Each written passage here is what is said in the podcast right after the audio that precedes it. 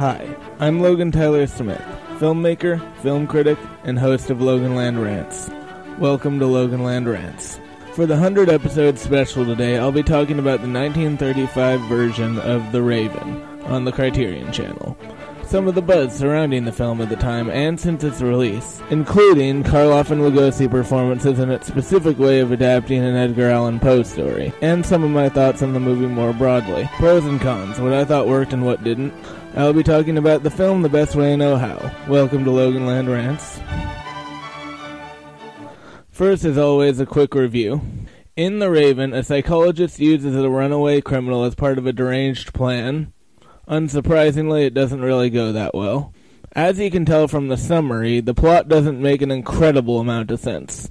But, as always, Karloff is great and Lugosi is great and the effects are flawless. Beyond the electric performances of the top billed leads, most people familiar with the Edgar Allan Poe story may notice it's not a spot on adaptation.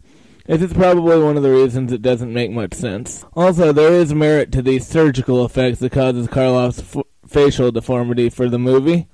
While it pales in comparison to Frankenstein's, it's still fairly convincing. It's always worth watching to form your own opinion, but if you're expecting a phenomenal adaptation, you'll probably be disappointed. Never more excited. Have you ever wondered what makes a great adaptation?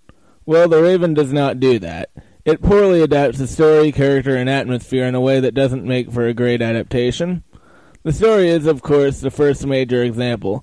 The Raven obviously does not follow the source material at all. That is seriously all I can say about that.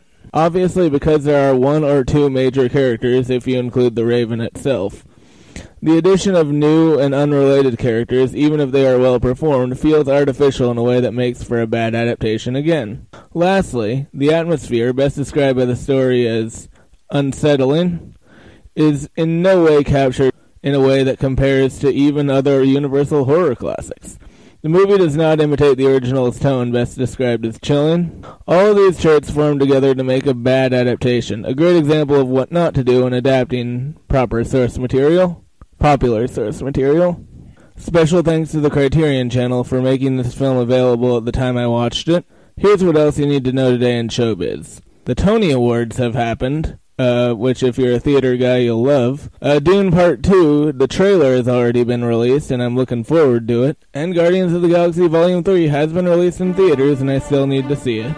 Today's episode was mixed in Audacity, edited in Adobe Premiere Rush, and engineered by the host. With original music from Mozart and Beethoven, also remastered by the host. With Loganland Rants, I'm Logan Tyler Smith. See you next time.